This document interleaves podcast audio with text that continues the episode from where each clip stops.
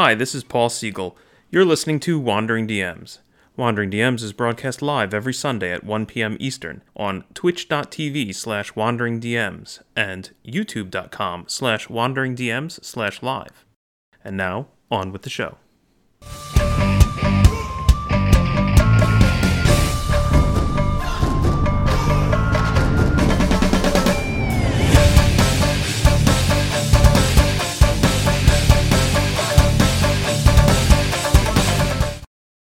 Hi, everyone. Welcome to Wandering DMs. I'm Paul.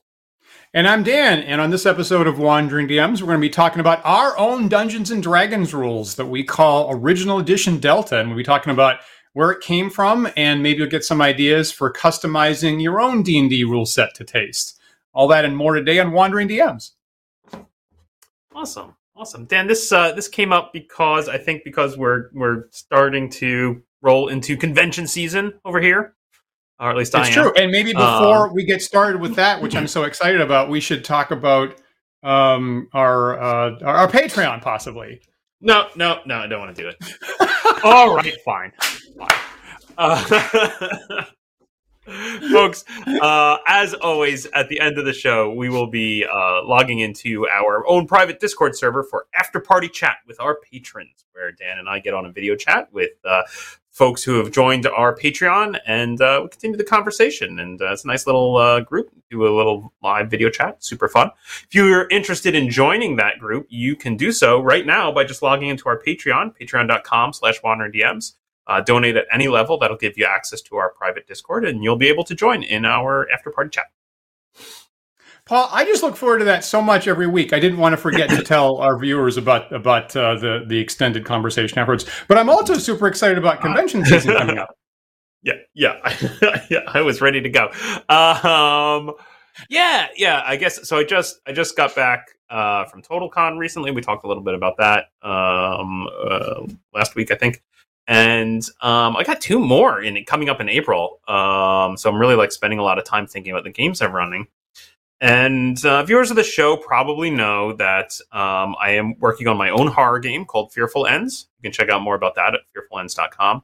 Um, I've been running a lot of play tests. I'm kind of in the late stages of, of um, uh, layout and uh, gathering art and whatnot, getting that thing ready to go up on Kickstarter. So I've been so focused on that for a long time now that most of my convention time is spent running that game um, which is very valuable to me. Uh, I both enjoy it and it's good feedback and good playtesting.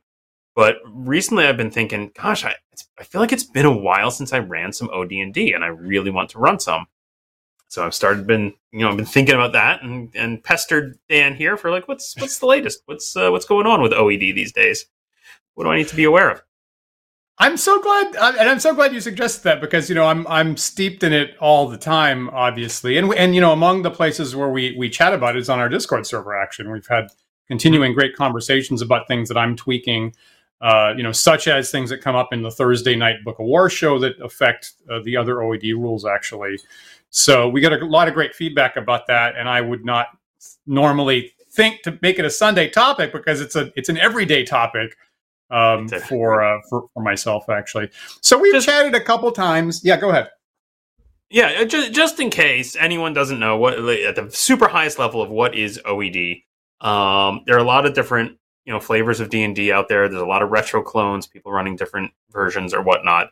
Um, so just at a very high level, so folks know, OED is essentially uh, we're, we're playing the original white box set of D and D, and Dan has published uh, what he calls the original edition Delta, I have here, OED, um, which my version that I have here is version 1.05. I don't know if that's the latest, Dan. Probably not. And the player per- portion of it is on a single folded page, which is really nice. So I can hand those out uh, at the table and say, "White box OD&D plus this. Off we go." Um, what are we up to? Six? We got you got a 106 seven. up there. Dan? I got seven. Seven, seven is currently on the website.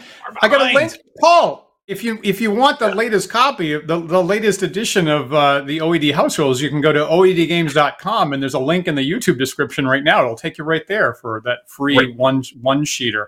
And I find that you know, in addition to um, you know the intent, the original intent has been to slightly streamline original D&D, but also that one sheet is all a player needs to get started with. So if I have brand new players at the table and whether they've played some version of D&D uh, but not uh, the original version or they've just never played D&D at all, I can just give them that one sheet of paper and I've been pleasantly surprised by how quickly uh, people immediately pick up on how to make a character uh, just from that one sheet of paper. And I've had, uh, you know, game sessions where someone loses their character, and I say, "Well, you're going to have to make a new character. I'll be around in about ten minutes to help you out." And by the time I get there, they've already done it on their own. Um, which is which I've I've found to be just really delightful to you know always thinking about the new player experience and how to streamline that. And you know you you don't have to read a 500 page book. You don't have to read the whole box set. That's that's all it takes really. Nice. Nice. Now, now for those who want more there is more of course right? There is also a couple pages for the judge if you're if you're the judge or the dm um there's that and then also i think both booklets come with um uh, extended notes, right? There's a lot of footnotes and whatnot. And so if you want extra information about where these rules came from and why, and, and Dan has definitely done his research here. None of, none of these rules are arbitrary. Um, you know, there's there's extra pages of of the, the wheres and whys and whatnot. Uh, so that's all available that's at OEDgames.com and, and totally for free. Totally for free. Yeah, yeah, and I feel that I've committed, you know, in the last couple of years to uh, adding those end notes. You know, uh, partly for myself, partly for other people, and partly because I found myself doing the same historical research twice, and I'm like, I have totally done this before. I, I need to write this down just to make me stop do stop doing the same research over and over again. Um, so I kind of like having that there, and um, you know, uh, uh, illuminating for other people what the history has been that got us here. Nice. Now, uh, I also have here in my pile of OED things. I don't know if you still use these, Dan, but I have these nice little cards, uh, these little sort of postcards that you used to hand out at conventions. It was just a high level of what is OED, what are the main differences between it and other versions of D and D, what is Target Twenty, where can I get it? um, and and we, you know, last cool. week, Paul, we were talking about your your cards that you hand out at games at uh, conventions, and that's actually what inspired that card yeah, these are these are really nice. These are you know usually I toss a couple of these on the tables. People as they're showing up like don't know what they've signed up for, they can quickly look and see what it is. Um, I mean, you know what, Dan? I'm gonna I'm gonna go through these bullets of what are the main differences between OED and and other versions of D and D, and I'm gonna ask you if these are still true and what's missing from the list because it's been it's been a couple it's been a while since these things got printed up, right? Yeah. All right, top bullet here says all combat actions are rolled d20 plus level plus modifiers with success on 20 or more, no tables. And that's, you know, generally speaking, that's what I call target 20. Um, getting away from the tables uh, that were in uh, the original first edition type rules um, is the no. I feel the number one flagship thing to streamline that stuff. Um, and if you go if you go into you know original first edition, they have these big tables. We can talk more about that and you don't yeah. need them. You're you really don't need them. You're talking about like you're talking about like the attack matrices. Mm-hmm. Um, yeah, which which eventually in later editions got boiled down into a formula that used THAC0, mm-hmm. Right? But this is kind of an inversion of THAC0, right? Where THAC0 was still, um, you know, uh, gosh, it still involved a bunch of subtraction, right? Like the nice, the, yes. I think that's the nice thing about Target Twenty is it's all addition, right? It's, um, it's mathematically equivalent, right? It's like the same essentially as using THAC0, but I like it. I dig it. You know, it's funny because there, you know, occasionally I have this conversation. Obviously, first edition players uh, or second edition players uh, will be big fans of THAC0, and you know, it's good to be excited about things in the world. You've got to, you've got to support that. Um, and they'll yep. say if you know, occasionally there'll be a snarky comment like, if someone's not smart enough to do the subtraction for THAC0, well, I don't want them at my table or something like that. And the funny thing is, why, you know, to, from from what I've read online why did the early editions have tables in the first place? And my understanding is because the original players found it burdensome to do that subtraction. And, and, and therefore, Gygax was incited to put those tables in because his players were giving him grief back. So hmm. um, it's been the the subtraction that actually was the original rule after all, you know, has been burdensome enough that um, and the truth is, you can do psychological studies, and subtraction is not good for most people's brains, frankly. So adding a little number, that's a different thing. And um, uh, doing it that way, uh, you can just use the original stats in original D&D. You don't need to add any new stats. And I find that um, people pick up on that very quickly. Right, right.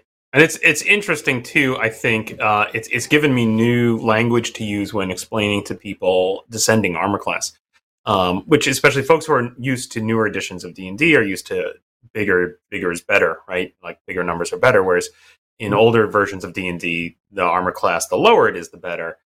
And I just have this one sentence that I tell people, which is basically your armor class is the bonus I add to hit you. So obviously, you want it to be as small as possible. You don't want to give me bonuses to hit you.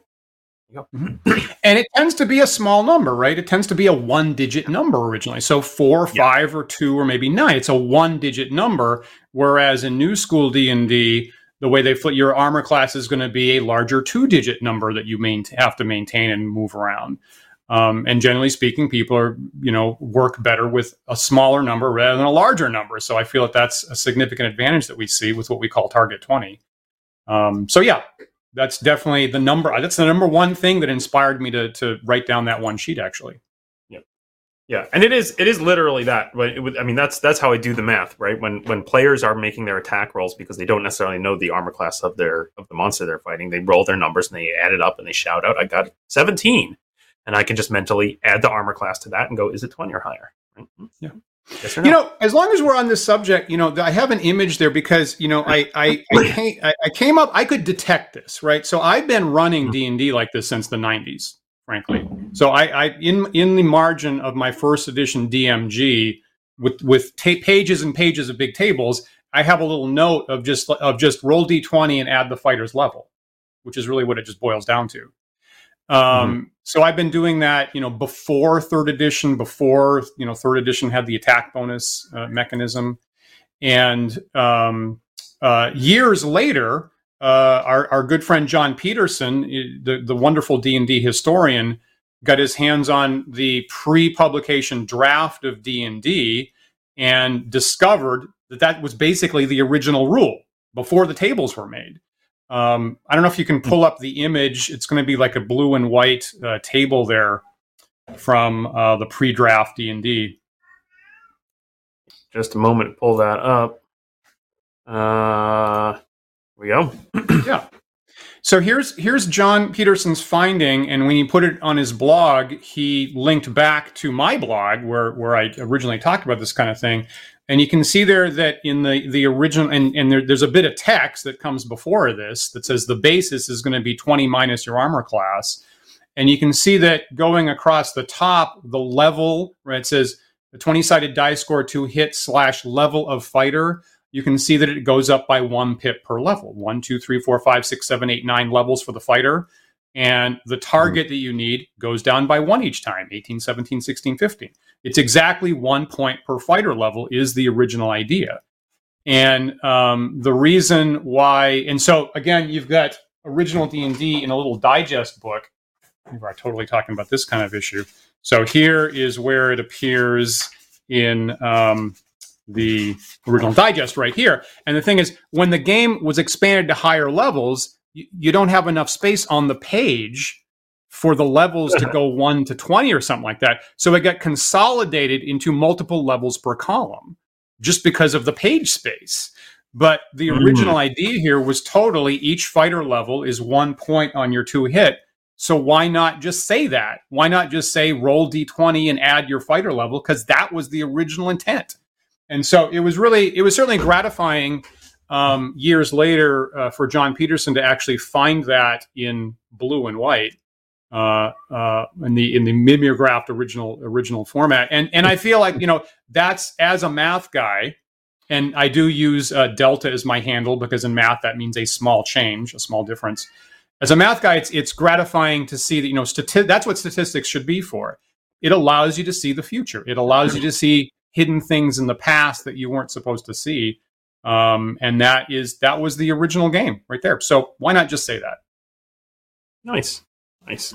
All right. I think I think you know based on the comments I'm seeing in chat, I think we're all sold on target twenty. So uh, okay, I'm gonna I'm gonna Great. move on. I'm glad. I'm gonna move on to bullet number two on my little card here.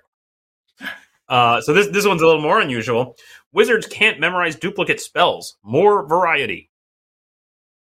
Yeah, I so I totally still do that, and you know I find more benefits to that all the time. I was actually working on a couple things in the last week or two, and I was actually really glad that I have that rule for no duplicates, and um, you know that was explicitly allowed in um, at least as a first edition, and you know m- most of us are familiar with having duplicate fireballs or cure light wounds or something like that, cure casters. And I, I, I really like this that you're not going to pick one great spell and just be repetitive with it. You get this additional variety. I feel that it um, uh, echoes the original literary source of Jack Vance. Of your memorizing the Jack Vance doesn't have people memorizing the same spell multiple times. It's it's one per spell. Yeah and it kind of gives you some interesting beats in your narrative in a game of like it's a different thing all the time and forces the caster to kind of you know take some variety and think about the other spells that are available. So i like it a lot. Yeah. I will also say it it has this nice add-on effect too of impacting the gameplay in other ways. Not only as as a player who usually enjoys playing a wizard right? I like seeing the variety of different spells in front of me. I like you know being encouraged to think creatively with those spells right? Like you're you're you know like i'm down to just uh you know a mirror image and uh you know in a knock spell what the hell can i do with these things right? Um so i like that. I like that it kind of forces creativity. It also makes other items so much more important. Wands and scrolls uh mm-hmm. just become hugely important in the game. Um you know, I, I, feel like we we see that in a lot of the games you've run, Dan, where often there's a like, especially the higher level ones, you've got usually got a, a magic user who's running around with a wand of fireballs, and like that's that's like game changing now. Whereas previously, it's like, eh, I get a wand of fireballs. Yeah, you're right. You're right. The other thing I find, and maybe you know, maybe some people would disagree whether this should even be important or not. I do find that logistically, it it um, cleans up a whole lot of stuff at the table. For example, it supports your development, Paul, because you're the one that took my book of spells and turned it into the deck of spells. You could, so Paul created the deck of spells, which is a card uh, mechanism for all the spells in original uh, edition Delta. And uh, the fact that everybody, every wizard only has one of each means that you only need one copy of the deck. And one, you're going to have yep. one card per spell, and it supports that perfectly fine.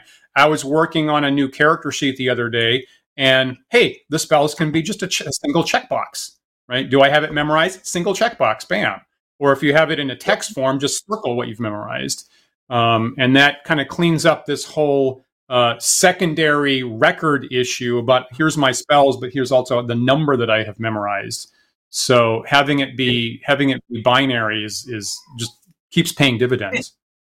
Dan, where did this come from? Because I feel like this is w- one of the changes in OED that really doesn't have a historical basis that I'm aware of, right? Like I can't think of an old version of D&D whereas Target 20 is clearly like just a math derivation of what was in the existing rules. I don't feel like there's any version of D&D that has this requirement of one one copy per spell. I guess you're right. Maybe I, you know, I might have, you know, I might have lost in in in my memory banks where I first came up with that. Um, you know, I, I think possibly I was reading the original stories of Jack Vance mm-hmm. kind of feeling the sense of what it means to memorize a thing and um, and just thought about what kind of uh, what kind of payoffs you get if you dig into that and i just i just became happier and happier and happier uh, limiting it just, just to just to one copy right well, definitely, I was surprised uh, using that one in game. Like when I when I remember first hearing it, I was like, I don't know about this. And uh, I would say, having played in many games, both as a player and a DM, with that rule in place, I love it. It's great. Works great. I will say, you know, and maybe I'm biased and maybe I've got a filter that I'm only remembering certain things, but I, I, have been really gratified by how many times when I've played with these rules and people try them for the first time, they start a little suspicious and they end with, boy, that really felt right. Like that actually just really felt like kind of the way that I wanted D&D to feel uh, all this time. And that is like among the best things I can possibly hear. All right, I want to move on because this one is already uh, been brought up a couple of times in chat, uh, and I know it's super contentious. Here's bullet number three: Clerics are removed. Scarier undead and injuries. No clerics. No yeah. Clerics. I kick I kick clerics. Um, I like having way- three classes. Yeah. Yeah. The the way the way I usually bill this, right, as as folks may or may not know, in uh in uh, in Greyhawk, the first supplement uh to OD&D actually added the thief, which was not present in the original game. There were only three classes. Um and we just I like to just tell people I, this is this is kind of a, a backwards uh, excuse I think, but I like to tell people, oh, we decided that the thief was the replacement for the cleric, right? It was intended to replace the cleric rather than add to the list. Of course, that's, that's total BS because the text right up top says there are now four main classes of characters: fighting men, magic users, clerics, and thieves. Like, right there in the text. But Literally the first line in the book. it is it is literally the first line of Greyhawk. That's great. Sometimes you put an interpretive twist on a thing. Yeah, and, and I know neighbors are going to agree with that. But so if you if you go to my blog, right, if you go to um, uh, Delta's D and D hotspot uh, blog and you go to uh, the sidebar My Rules, the, the bottom of the My Rules page is going to be a, I believe, currently 15 bullet point list about the advantages I find not having clerics. And again, that's one of those things I've had people start off suspicious and go, wait a minute, that actually kind of felt right. Um, uh, Yeah. uh, you know, so many things. One, you, you, I mean, I guess the number one thing is if you dig into the pulp literature, Conan, Elric, um, you know that that kind of work, um, that D and D, Lovecraft, that things uh, spring out of. There, there aren't armored spellcasting clerics in any of those any of those books. It's Right. you know there are there are warriors, there are wizards, there are thieves. Sure, that's that's part of the literature, but the um, armored spellcasting clerics just is not part of the mythology. Um, plus eighteen other things, um, plus fourteen other things technically. Um, so I, I, I, you know, and, and the funny thing is, if if if I'm a player in someone else's game, right, I usually play a cleric.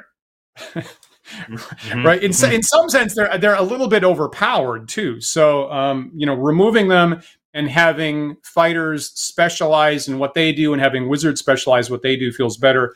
You know in in the original book what it actually you know how it initially describes clerics is that they're a splice between fighters and wizards uh, the very it doesn't say anything about gods. It doesn't say anything about deities. What it literally says is clerics gain some of the advantage, advantages from both of the other two classes, fighting men and magic users. So I'm like, eh, you know, why not? Why not clean it up and make the thing about the thing? Yeah, it's interesting because uh, I I I have played a fair amount of uh, Tunnels and Trolls, which is kind of claims to be the second ever you know fantasy role playing game, and um, that's right there in Tunnels and Trolls, which famously, oh, you know, the the story is right that Ken St. Andre read the you know OD and D, couldn't make heads or tails of it, and so decided to write his own game. And sure enough, there are three classes: uh, warriors, wizards, and then in between, which he calls rogues, which are have a little bit of fighting and a little bit of magic, and they're meant to be Okay, a, a middle ground. Yeah. Okay, interesting. No clerics, You know, I, no clerics. I will say, I will say that I, you know, part of my thinking was affected. You know, I, I didn't get uh, original D and D until 2007 when I started my blog. Actually, it's the very first post. and at that point, you know, you and I had been playing third edition. We'd been getting increasingly unhappy with it, frankly. Um, that was the point where they switched from third to fourth edition. We were not interested in that edition of the rules, so we're looking for something different.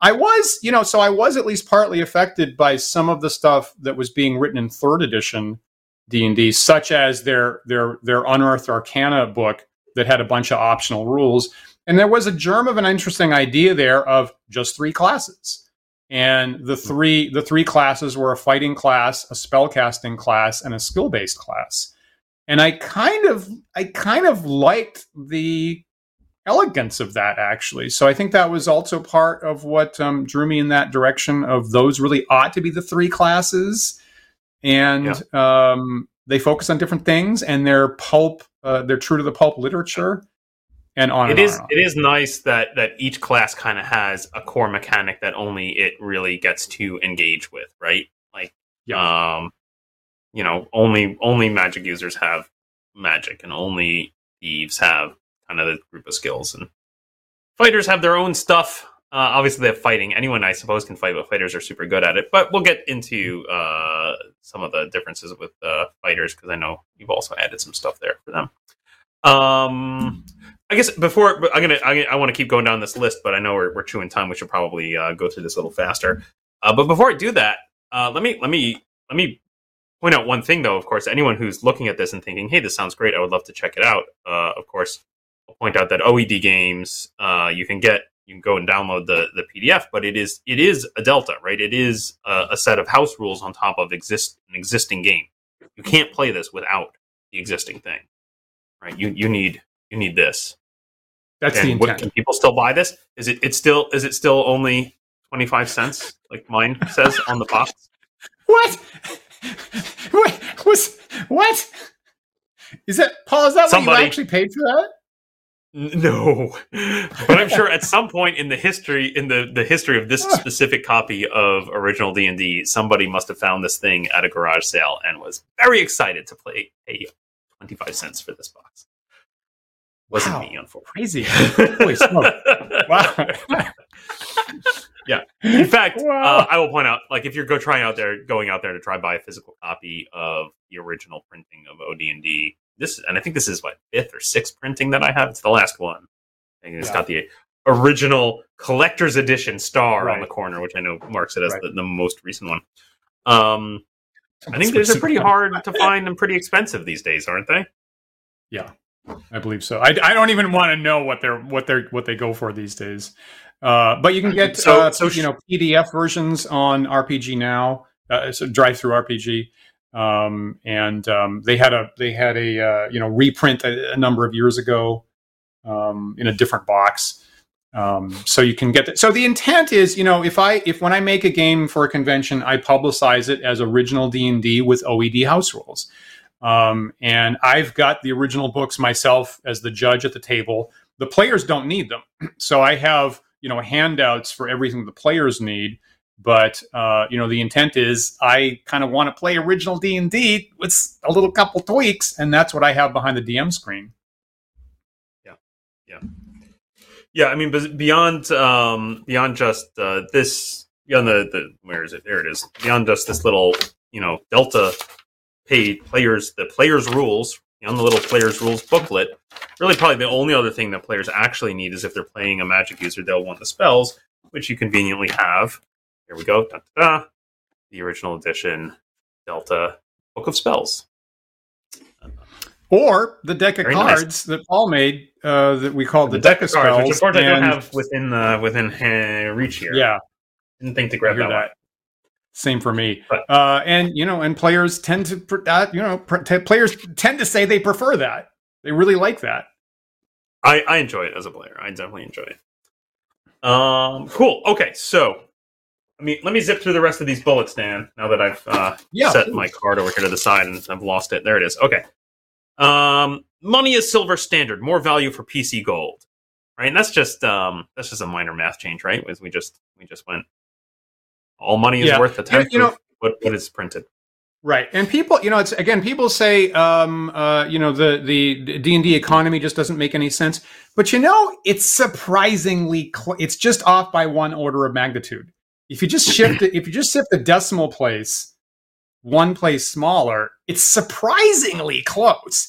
And I understand why when they originally wrote it down, it's like it would be cool to have gold. That's basically where the economy comes from. Is like so all the the equipment list is all priced in gold but um histor and then they gave a bunch of justifications later on to justify their mistake.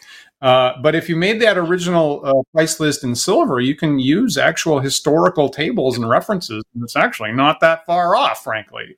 So i like that and then again that supports being able to use um, actual research and actual resources kind of in a straightforward fashion uh, plus, uh, people are hauling out more XP in their bags as a, as a result, which I don't mind. Yeah, there's there's a there's a question here in the chat about what happens to copper, and and I just want to point out like what what we actually do here is just cut the value of everything by a factor of ten. It's copper still exists; it's still in the game, right? It's just all the prices of everything is a tenth what they're listed. Um, the experience points when you're giving experience points for treasure, it's one XP per silver piece, not one XP per gold piece. Uh, but I still like like I like that. Uh, frankly, gold does exist in in my game, and just uh, yeah, you want to buy plate mail armor. It costs what is? What is it like four gold pieces or something, right? Which sounds like not a lot until you go, oh, but that actually is a lot, right?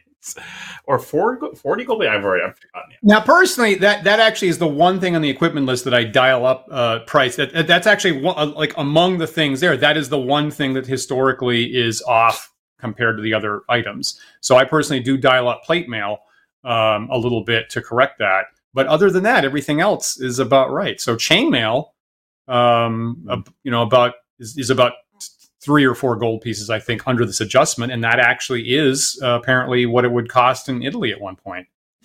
Um, nice. So I kind of like that. Now, our friend Josh, right, makes the point where uh, it, copper is sufficiently low value that it, it, his opinion is frequently it just shouldn't be in the game. It's a waste of time. But I, you know, I actually kind of like. I mean, copper, you know, um, things of that value, things that were, uh, you know, pence in real life, yeah. smaller than a silver coin, did actually exist and were useful for some people. So I actually don't mind it being in the game, and, and it's it's you know a little bit of a puzzle for the players But is it value is it worthwhile hauling around a bag of copper? Uh, and uh, you know maybe that's maybe that's only a puzzle for, for for new first level players, or maybe it is a um, red herring a literal a literal red herring to trick players like here's a heavy chest of coins and then you open it up and like and you know that's a little bit of a haha moment. And you know what? Yeah. i don't want that all the time but i actually don't mind that in my game. And it, i do like that it changes over over play that like in the early levels i think copper is worth it right? Because because you get an experience point per silver piece of treasure you only need 10 copper pieces to get an xp where at low level yeah maybe it is worth that maybe it is worth carrying that heavy chest of copper pieces out of the dungeon and then as you progress into the game and and the XP per level ramps up, you know, maybe it's not worth it anymore. Like and there's an element of verisimilitude whereby you know it is actually valuable for the you know peasants or you know these people giving you know small amounts of pay on, out of a pay chest. It's just that it's not valuable to you, but it's something you that's in the world that you have to that you have to consider. All right, next bullet is encumbrance is historical stone units easier numbers. So now this is a place where I don't think I have completely convinced Paul about this, uh, nope. but we we you know we, we many of us agree that uh, in adding up encumbrance a whole lot of numbers for encumbrance in the original rules is is a hassle. Okay, I think we most of us agree with that. Mm-hmm. Am I right? Mm-hmm, mm-hmm, mm-hmm. And I feel that it's just that, and this, and again, a lot of what I do in OED is paying attention to issues of scale, time, space, distance, movement, money, and weight here. And I feel they just picked the wrong scale. The you know original D&D first edition was measuring encumbrance in tenths of a pound in individual coins. And if you pick a really small scale, then the numbers you're going to be dealing with are going to be large and fiddly. You have to add numbers like 125 and 57 and 42 and 5 and 1, a whole bunch of ones and fives. And um, if you had just picked a different scale, then the numbers come down and there is and you know and i again i like things to be in historical real you know units. I like things to be in feet and rods and leagues. And there is a unit called stone that was i mean it's not like a historical accident. That's kind of a convenient amount. And you know for what it's worth i went i went bowling the other day. And i, I carried my own bowling ball it's about a mile hike to the bowling center. My bowling ball is exactly one stone it's, it's, exa- it's exactly normal bowling ball sized. So if you if you measure things in stone, suddenly the numbers are so easy that I don't need to look them up in a table. I've just got them memorized.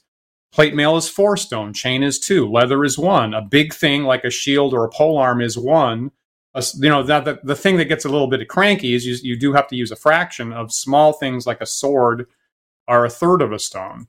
Um, and so, granted that, at least on my end, having learned that, I can just add up these single digit numbers very, very quickly, and I don't need any tables for that. Yeah, this is definitely an area that I'm I'm I, I don't use this rule, and that's I think it's a mm-hmm. good. This is a time where we can point out, you know, just because it's written there, you don't, you know, get the OED rules and redline whatever you want to redline. You want clerics back, you can have them back, yeah. no problem. Right? Sure. Just, yep. Line them out. Uh, yeah, I'm not a Sure. fan of that particular encumbrance. I agree that the original coin system is not great. Um, I think usually what, what I use is just a standard kind of um, pounds system. Yeah. I have a, a, Yeah. you know, a table of, of the weights of things. Uh, I prefer it to be decimal based. I don't want to deal with thirds, and I just nope, nope. I don't want to deal with anything that is. I got to count up all the number of small things and divide by three. Ugh, I don't like dividing by three. That's annoying to me. You know, I, I feel mean, that you know if it you is wanna the- be- it is the pain point, honestly. Yeah, yeah. And I, I guess I kind of reject your your it's it's historic and that's quaint. Uh, if that's if that's the case, how come it's not twelve copper to the silver and twenty silver to the to the gold, Dan? It can be. It- it- it- it- it- I mean, it- I like like I actually, you know, uh, I, I actually put a poll on that, and and there are a lot of days when I kind of do want to do that, actually. yeah. Um, um, but it's it's uh, yeah. Anyway, so now I'm thinking about now I'm thinking I, I don't mind that. I actually don't mind that. Don't you know, mind it? 12 is a really nice number. 12 is a Yeah, super nice number. It's divisible by one and two and three and four. Um, so you, that, that you know, feel free to redline that out. I support that, Paul. Yeah. great, um, great. And, and I will so, point out the uh, other nice, the, the other nice thing about about that, if I if I can for a second, is that it then it scales to your strength score. So the so the, Mhm. the rule for movement in OED, the, the way it's written is you can carry as many stones as your strength score. Done. Hmm. End of story. Right. That's- Um, is elegant. That is elegant. I will give you that. I will say, in practice, though, I feel like every time I've seen a group sit down to a, a, a game of yours, I see you run around the table and calculate people's encumbrance for them because I see a lot of head scratching. so the This practical, the practical side of me says, "I'm not sure it's as easy as you think. It's easy because you've memorized it." I mean, there's only three numbers. there's Yeah. four, two, one, and a third. That's I guess that's four numbers. All right, we we disagree on this point. I'm going to move on. Um, here we go. Next bullet says melee weapons each get a simple, unique benefit. Yeah, uh, there's you know uh, th- th- you've you've got a bunch of weapons in or the original D and D uh, equipment list. There's there's about a dozen of them, and you know initially uh, just everything just did one d six uh, damage. There was literally no reason to pick one over the other. I guess other than encumbrance actually. And then in uh, the first supplement they had uh, variant damage, but there's still a lot of overlap. And what I discovered is if you just slice the the weapons into four categories which is very very natural. Uh, there's bladed weapons, there's spear type things, there's club type things, and there's there's axe type things. Just magically, they all become distinguished.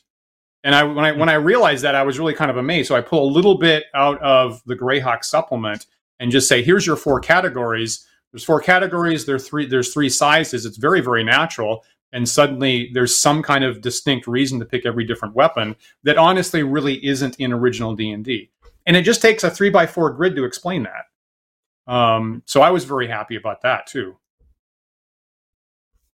I can't say I don't. I'm not sure. I feel like I've engaged with this rule a lot. I'm not sure. Is it just not come up? It's it's well. It's so. What what's the major difference between the four categories, Dan? Is it just the the, the die type for damage?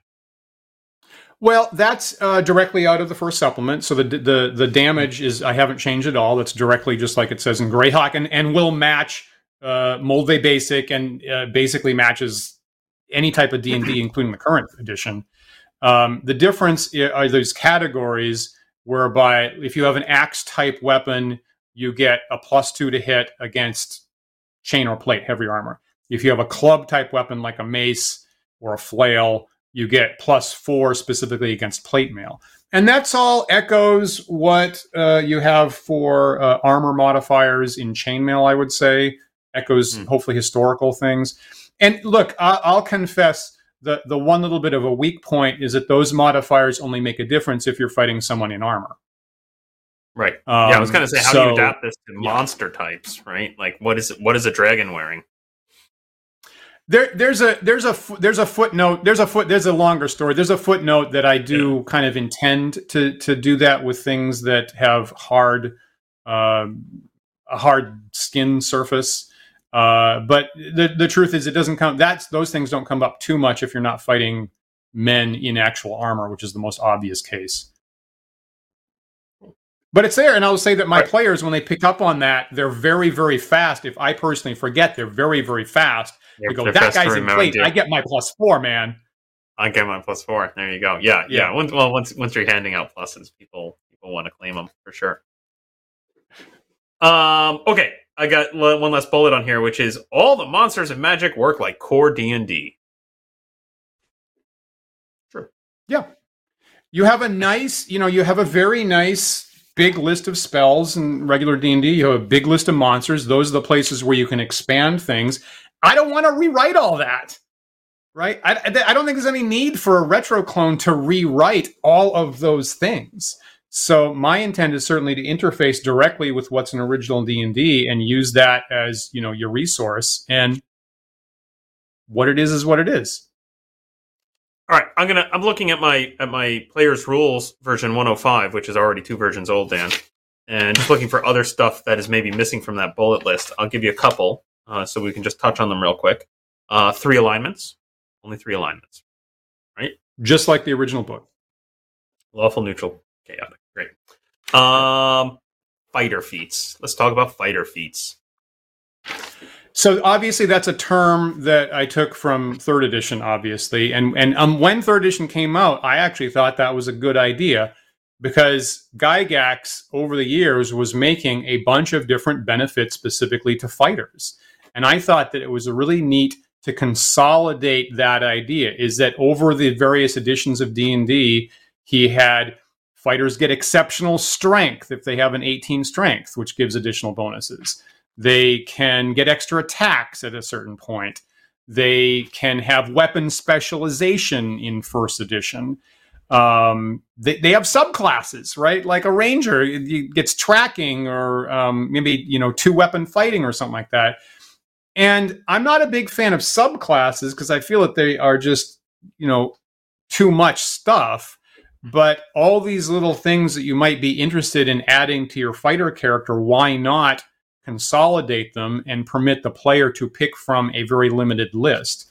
And so, uh, my personal mental thinking about that is it's a really short presentation of things like exceptional strength or weapon specialization or mounted combat because you want to play a cavalier.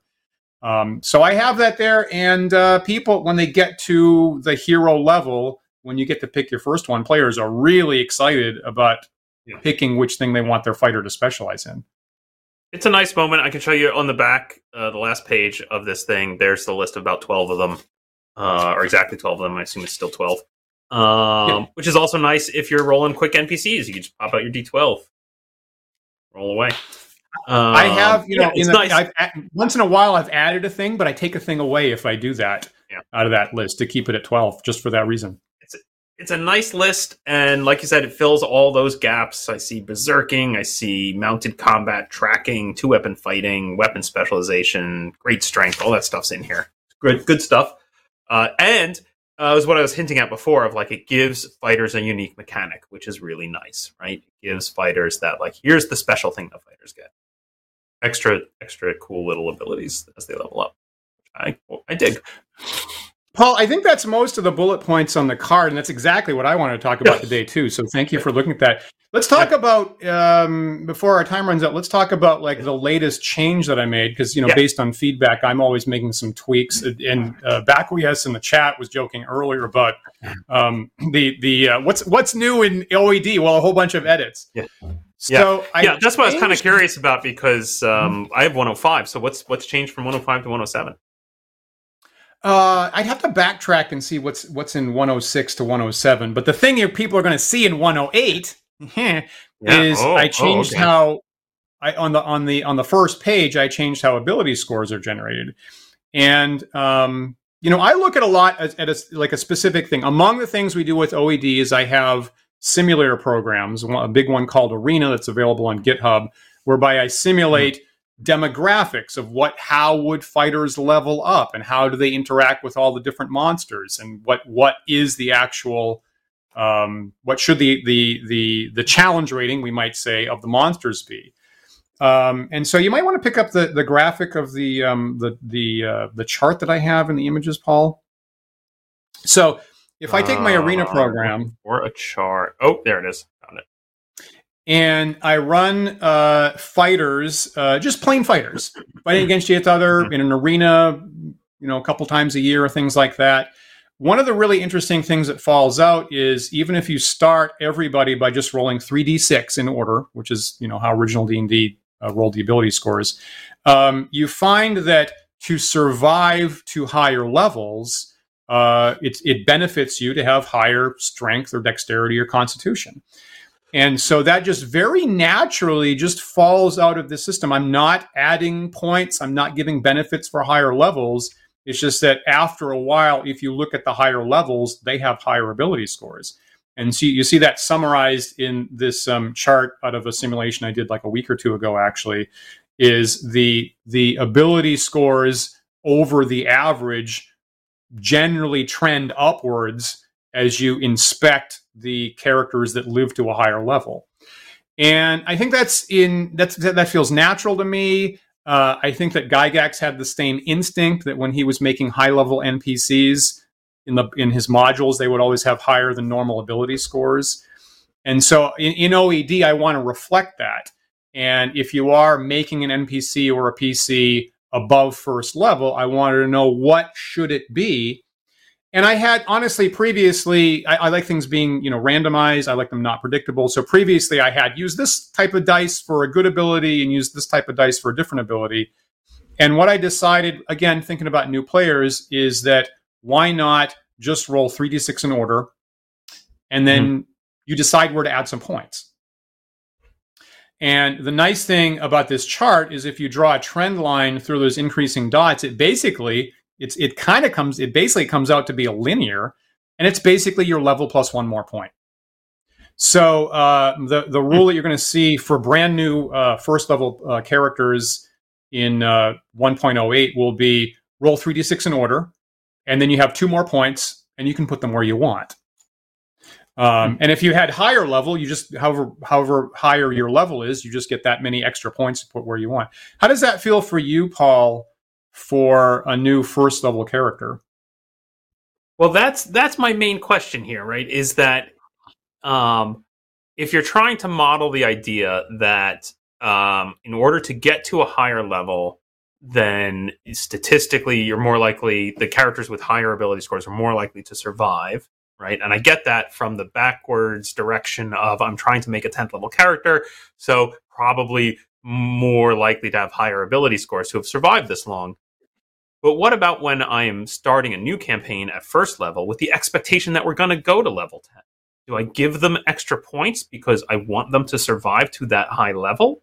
Or are you saying, no, we're just going to flatline, you're going to, everybody's going to make the original type of character, which means probably character's going to die, right? Over the course of the campaign, if you roll poorly, character's probably not going to make it. That would be my instinct, right? That my, my intent would be that, honestly that um, you uh, get this what you that first dot there at uh, the initial level be two points above you know just 3d6 um, and you've got to play well. If you get a if you get a particularly good character um, that'll help you out. If you have good teamwork that'll help you out. Um, if you can play really well maybe you can exceed that. It's not you know it's it's not uh, fated um, and if you look at these lists of you know characters, if I dig in, not everybody at the higher level has uh, higher ability scores. Maybe they lucked into a nice magic item, perhaps. Uh, so uh, I wouldn't expect to do that. And my my personal plan when I run it is I don't give you extra points when you get to higher levels. Uh, maybe in my game there's a magic pool that might increase your ability scores, but I'm not mm-hmm. Uh, planning on that. Um, how does how does that how does that feel to you? It's okay. I mean, I guess to to me, uh, my gut says that um, I guess I could see it. I could see using it for the use cases of I'm writing, making pre-gens for, um, you know, for for a convention game, and I want them to be 6 mm-hmm. level, so they they should be a little beefier. Or I'm making NPCs that the players want. But so here's here's here's my argument, Dan it shouldn't be in the player's guide. It should be in the uh, judges section. For me, I feel like it's only for judges. It's for judges making pre-gens or NPCs. It's not for players. Interesting.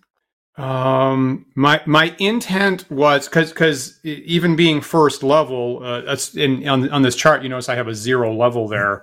So even to mm-hmm. survive uh, and become first level, a veteran, uh, like for the fighter uh, title, you um, the the stats say you need to be a little bit higher um, in abilities than just three d six down the line. So you know, just like previously, I had different dice. Like previously in that that sheet that you have right now, I've got players get to pick one ability score to roll 2d6 plus 6 for. Yeah. Right. Yep. And that's the Admittedly, I never used that. Okay. Okay.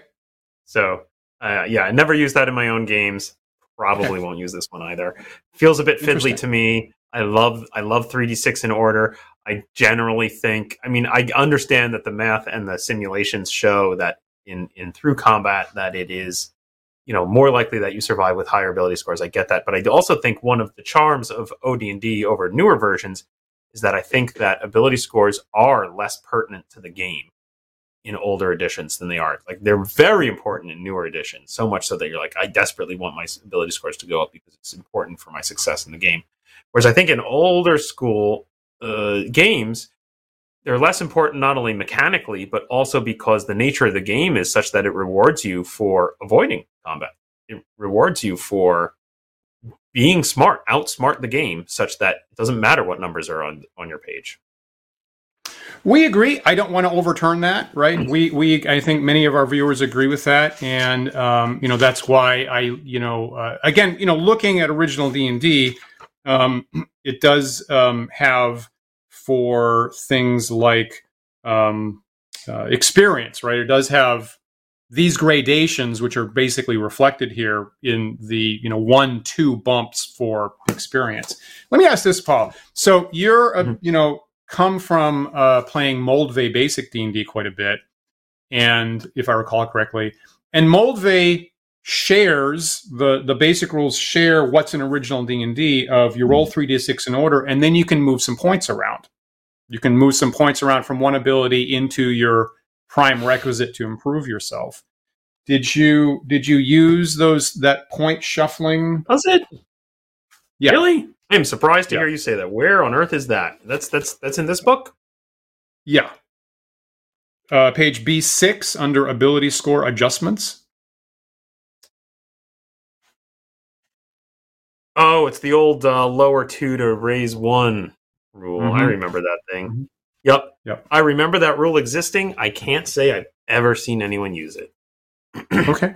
Okay. When even I, when, when I ran option, with those rules, like that, mm-hmm. Even when it was an option, I feel like most players would be like, "Eh, that's a net loss. No thanks."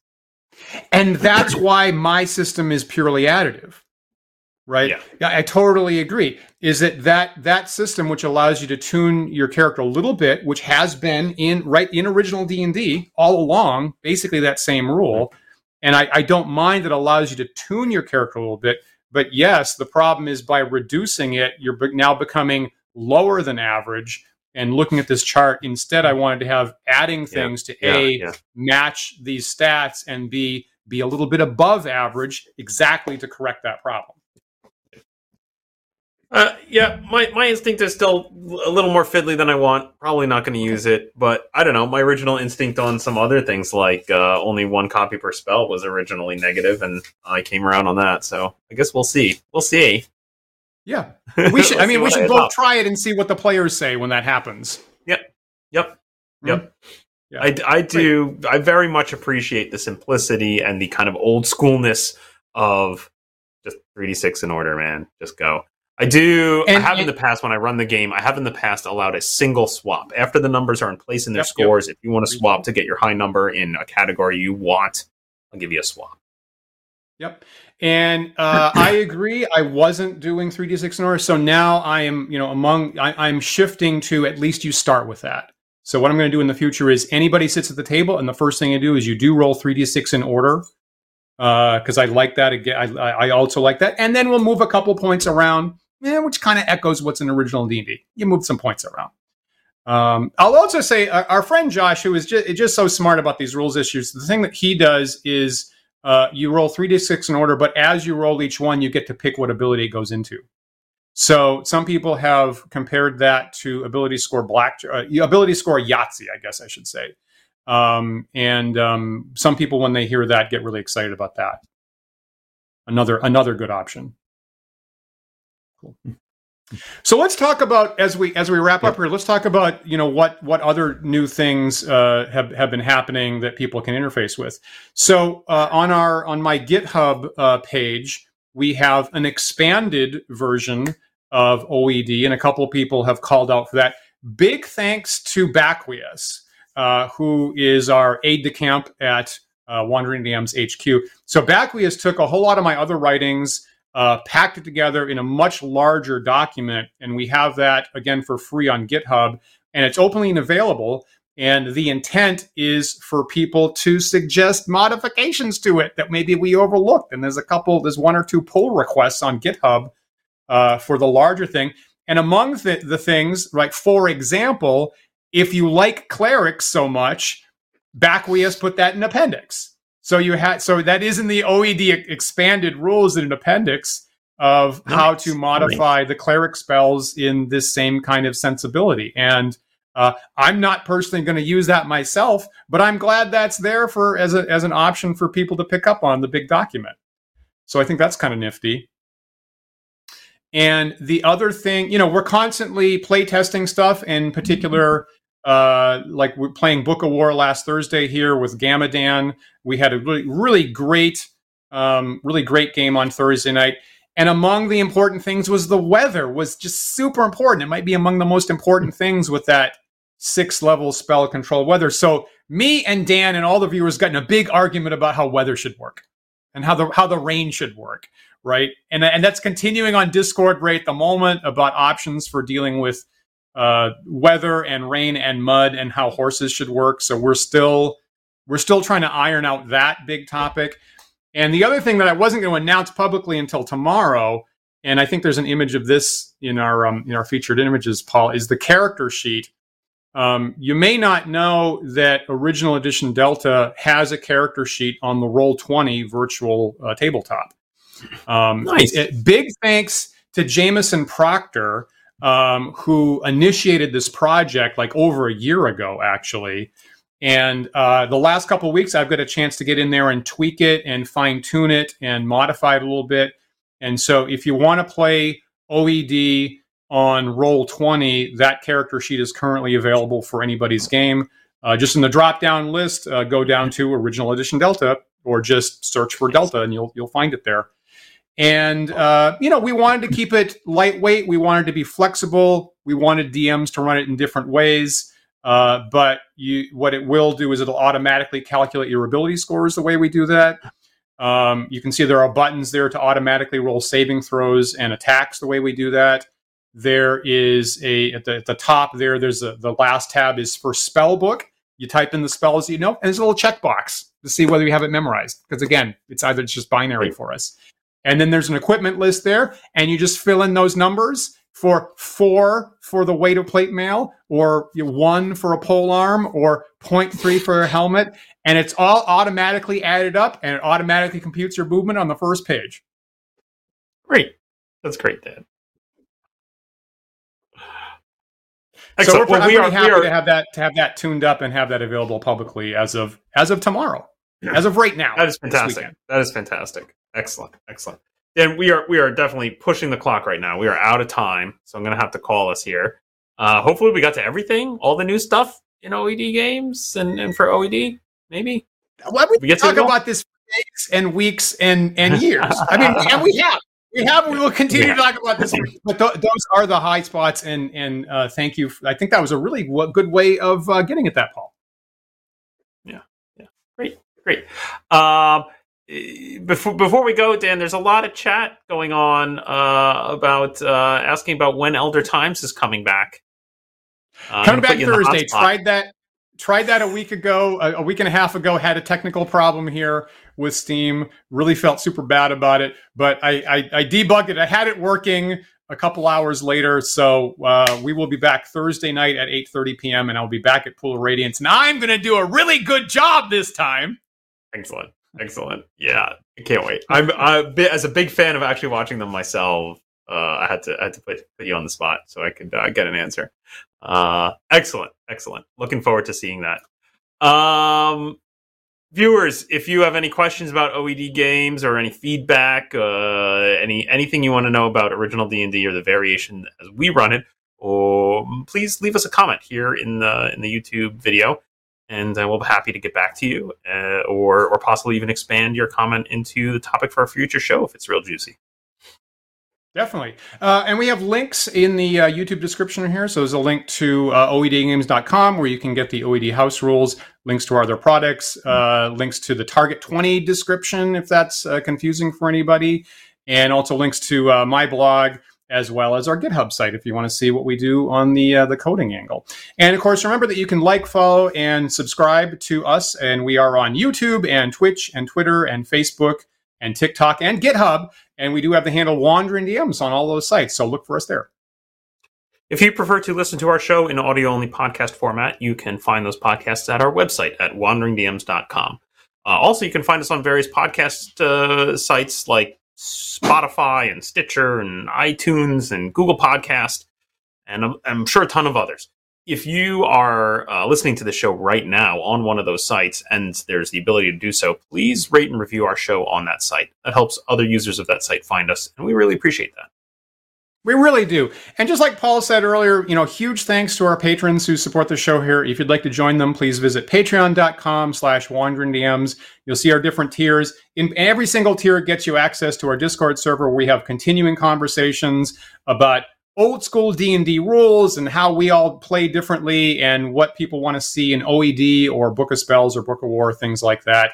And again, in about 10 minutes, we'll be there to continue the chat about old school D&D customization um, and, um, and and we'll both be there today. Is that right, Paul? Yep, absolutely. I'm so glad that you recovered from the con crud last week. Yeah, yeah. I mean, I still uh, still a little snuffling a little bit, but most mostly over it. Uh, yeah, yeah. So, and you know, getting ready to go to the next convention, and uh, hopefully uh, remember this time to bring my vitamin C and avoid that. It's no fun. You you look good, Paul. You look. I mean, I, I would not have been able to tell that because you, you, you look good. So I'm, I'm I'm pleased to see that today. So we'll be there in about ten minutes, and um, yeah, look for uh, me on Elder Times Thursday night, uh, digging back into Pool of Radiance, and uh, of course we are live every Sunday at 1 p.m. Eastern time. So please join us again next week for another thought provoking discussion. We'll see you then.